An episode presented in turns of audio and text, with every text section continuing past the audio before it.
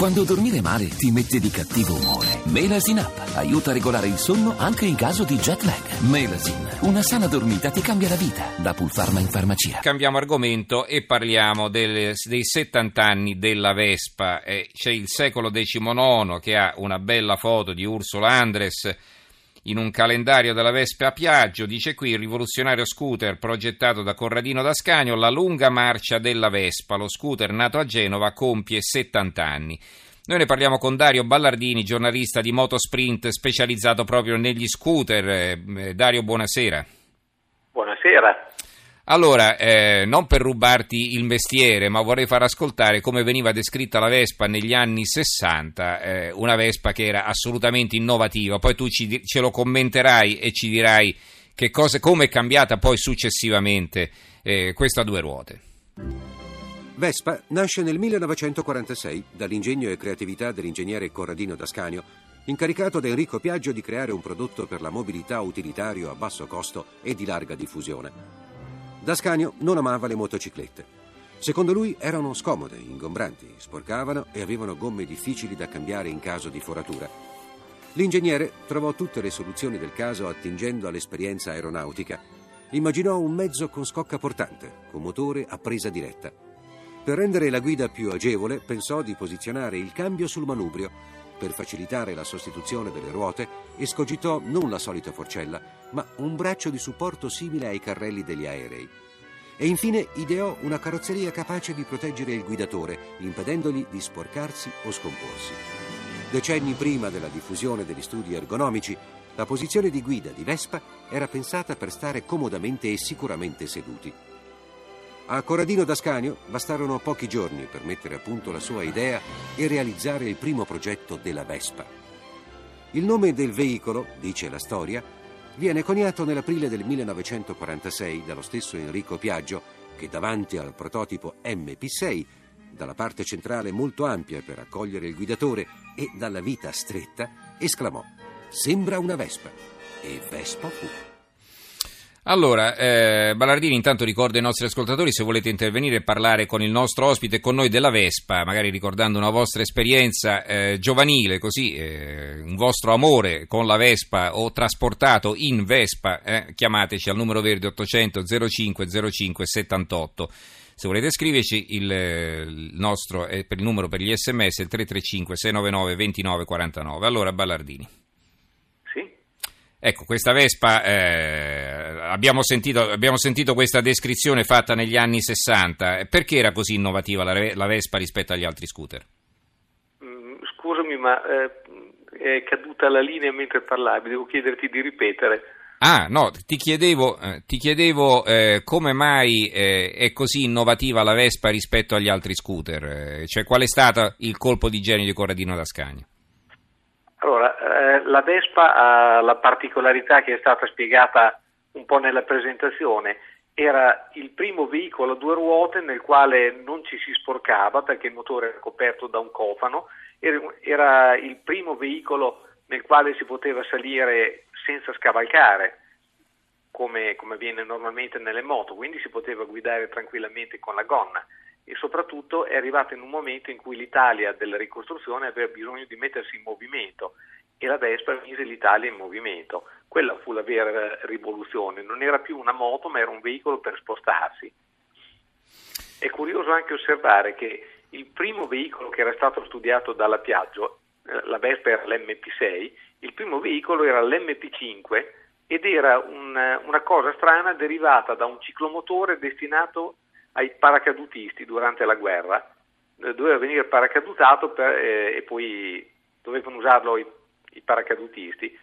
Venne derivato da lì un primo veicolo che non piacque ad Enrico Piaggio e a quel punto incaricò Corradino d'Ascanio di realizzare quella che poi è diventata la Vespa. Una Vespa che ha caratterizzato anche il boom economico, insomma chi non si poteva permettere l'auto eh, incentrava i suoi sogni nell'acquisto di una Vespa, no? È tutto vero, è anche curioso il fatto che una delle prime Vespe era il modello U, dunque la Vespa del 46 deve essere arrivata al modello U nel 48, nel 50, era la versione che, costare, che costava meno, l'avevano fatta apposta per cercare di allargare il mercato, in realtà il modello U non, non vendette quasi niente e ne smisero la, la produzione molto presto. Era la versione povera e adesso è rarissima e anche molto, molto costosa per gli appassionati, per i collezionisti. Ecco, la Vespa, ehm, quante ne sono state vendute? È stato fatto un calcolo eh, in tutti questi anni, in questi 70 anni? Mm, Una stima? Ma eh, guarda, nel 96 erano già 100.000 unità al, eh, all'anno, Mm, perché mm, sul totale non lo so, ma credo che abbiano superato i 2 milioni da un pezzo. Mhm. Ecco, la, la Vespa eh, è una moto, eh, uno scooter di grandissimo successo qui in Italia, ma all'estero eh, ha un po' faticato a imporsi. Perché? Nonostante Beh, sia eh, apprezzata insomma, come modello, eh, è una delle cose che caratterizza l'Italia, insomma, no? come la Nutella, come pochi altri prodotti che sono conosciuti in tutto il mondo. È verissimo. In molte nazioni lo scooter è visto ancora in maniera ma come un oggetto strano. La Vespa ha avuto più successo in Spagna, in Francia, ma in generale è un fenomeno molto italiano. È curioso che in America, dove i numeri non sono elevatissimi, tuttavia è, è considerato un oggetto distintivo, una cosa particolarissima nel paese delle Harley. Allora, ehm, ci, ci scrive Marco, la mia Vespa 125 PX, targata Roma 40, partendo da Roma mi ha portato in Francia, Spagna, Puglia, Calabria, ovunque, in due, percorsi oltre 100.000 km, mai un problema. Quindi anche un'altra caratteristica è l'affidabilità di questa moto, no? Assolutamente sì, addirittura proprio la PX nel 1980 prese, eh, dunque, vennero schierate quattro Vespa preparate dalla Piaggio Francia, presero parte alla Parigi-Dakar e due di queste Vespa arrivarono in fondo, completarono la Parigi-Dakar, questo già nel 1980. Però. E molto più di recente, nel 2013, due ragazzi italiani hanno preso parte al Rally dei Faraoni in Egitto, mm, hanno fatto anche delle tappe nella sabbia, che capita bene con una Vespa su una cosa complicatissima, e le hanno portate in fondo anche loro. Però. Allora abbiamo in linea Michele da Pistoia. Michele, buonasera. Buonasera, dottor Menzurati. La Vespa è un mito. Io parlavo prima con la signora gentilissima che ha risposto al centralino e gli, eh, gli portavo questo. E anche carina, ricordo. oltre che gentilissima. Eh. Ah, ecco, bello. Anche una- una bellissima voce, ecco. eh, quindi abbiamo fatto E un'ottima vabbè, pubblicità. insomma. eh. Senta, le dicevo, io abito a Pistoia ma sono di origine meridionale, sono nato a Taranto e ricordo quando ero piccolo che la Vespa, posso dire che con la 500 si può contendere eh, il- la palma di mezzo di locomozione delle famiglie. Ricordo piccolino mio padre che guidava, io in piedi davanti tra le gambe, mia madre seduta dietro di lato e addirittura in qualche caso, siccome c'era quel portapacchi in metallo che sicuramente anche lei ricorderà, Sì. qualche volta anche mia zia seduta Ci mettevate la zia nel portapacchi? Sì, sì, infatti, cioè quello che voglio dire è che eh, la Vespa è, è un mezzo, è stato ed è tuttora un mezzo, almeno eh, quella di prima versione, non quelle attuali, che veramente rappresenta la storia della del- dell'Italia. Io sono un motociclista da quando avevo 14 anni, ecco l'unico scooter che ho guidato con piacere è la Vespa, gli altri no. Ma la Vespa è, è- guarda, è un qualche cosa che mentre le sto parlando, mi creda, ho anche dei brividi, perché eh, sono quei ricordi che ti appartengono all'infanzia, che, che ti fanno vedere un'Italia che si stava muovendo, che stava rinascendo. Eh, ora io le ho parlato di Taranto, all'epoca eh, l'Ilva si chiamava Ital Sider, Sì, sì. nel 68 l'Ital Sider appena aperto c'erano tanti operai che la mattina partivano dalle varie- dai, dai vari quartieri di Taranto in Vespa per andare a lavorare all'Ital Sider. Mm-mm. Quindi eh, è stato proprio un mezzo che poi eh, eh, ecco, si contende la palma con la 500 secondo me. Ed una come, gran- come il maggiolino in grande Germania.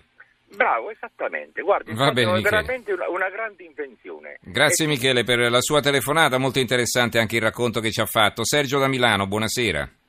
Buonasera.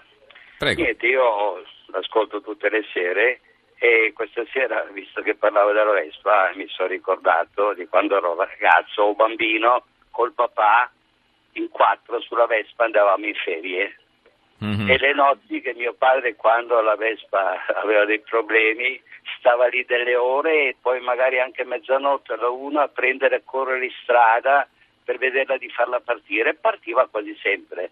Però la Vespa mi ricorda dei bei momenti perché io avevo 10, 12, 13 anni. Anche lei con tutta la famiglia su una moto sola, insomma, no? Sì, sì, in quattro, è logico che allora il casco... Senza casco, certo, beh, eh. Cosa fosse e di conseguenza andavamo, facciamo i 60 km, 70 massimo, andavamo qui intorno a Milano, io sono di Milano, Mhm. e diciamo che mi ricordo dei bei momenti perché avevo 60 anni meno. ecco. Però la Vespa l'ho dentro nel cuore, ancora adesso quando la vedi in giro non è magari più la Vespa di allora, a volte aveva due selle, eh, fanalino sul, sul parafango davanti o sul manubrio, però diciamo che eravamo una casa che ci stavamo appena appena in quattro, Mhm. però la Vespa era in casa e quando la metteva giù per cambiare qualcosa o cercare di riparare eh, erano ore e ore con sta Vespa per terra, Mhm. però è sempre ripartita. Io E voi figli stavate lì curiosi a vedere che combinava, no? Ma no, la facevo in casa mio padre questo Mm, lavoro, mm, mm. poi uscivamo magari anche alle 12 e mezza alla una, bum bum, dai che la partisse, dai che la partisse. No, la, la ingolfata, dai, proviamo. Praticamente er- era la nostra Ferrari di quegli anni. Eh beh, certo. Sto parlando a fine anni 40. E si era contenti, no? 50. Mm. Ricordi, ricordi bellissimi e io l'ascolto Mhm. tutte le sere e visto che ha parlato di una cosa che avevo dentro mi è sembrato giusto ricordare quei momenti che magari tanti altri avranno passato come l'ho passati io. Tutto. Grazie Sergio, allora anche per la sua telefonata. Prima di tornare a Ballardini vuole far ascoltare qualche spot pubblicitario d'epoca sulla Vespa. As- Ascoltate anche quel che dicono. Ah, il commendatore e la segretaria nuova. Che originale? O chi, lui? No, lei, guarda che occhiali. Ah, si dà importanza. Un po' snob, ma... Che praticità! Che eleganza! Sì, ma che cosa manca? Io? La Vespa? Tutti mi guardano, mi vogliono per loro. Li sento sussurrare, ma tu lo sai chi è? Sono io, la Vespa. Pubblicità.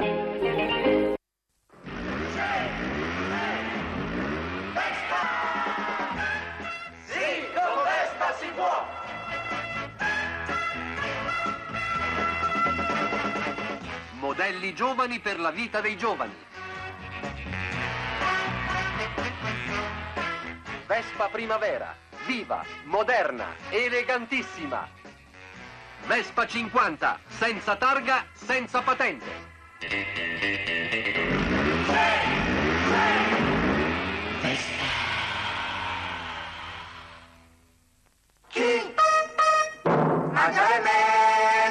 Ah, ci risiamo.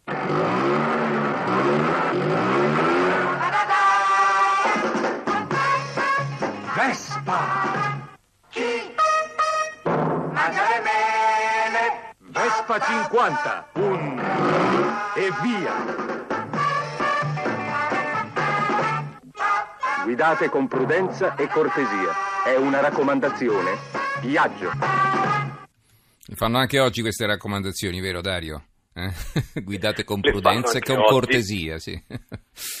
Insomma era proprio un altro mondo, eh, un, un mondo che è cresciuto, si è sviluppato, era, era il momento del boom economico proprio con la Vespa, con la Vespa che faceva compagnia, insomma. Eh, e e questo, questo, diciamo, è- è- segnala anche il legame. Io facevo prima l'esempio del maggiolino per, eh, per la Germania, insomma, no? c'è un rapporto indissolubile con alcuni modelli eh, di moto o di auto che poi ti ha accompagnato. no? Una volta c'era, c'era la Balilla prima della guerra, poi c'è stata la 500, la 600 e così via.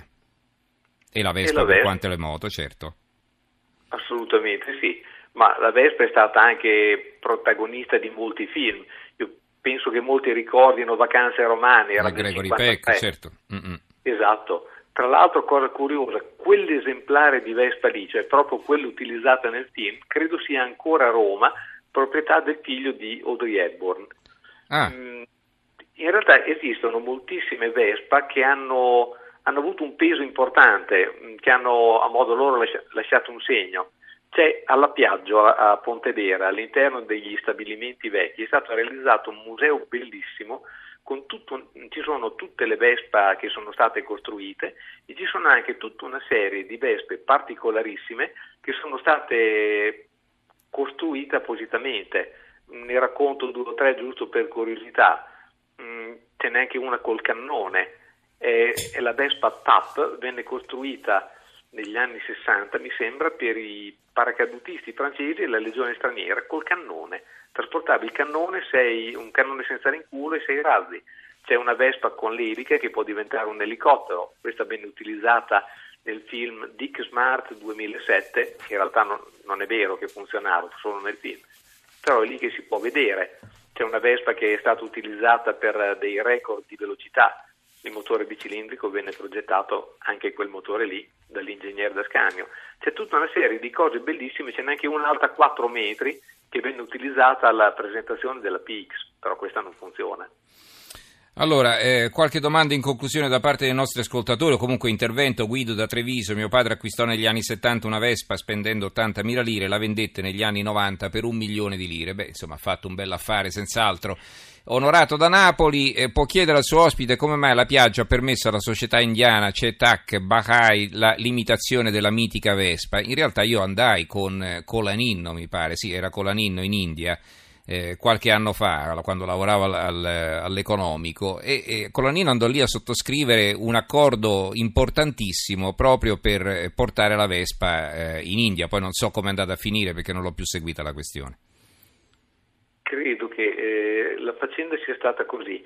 Eh, per costruire in India bisognava avere un socio indiano, no, non era possibile essere proprietari di, di un'azienda essendo stranieri.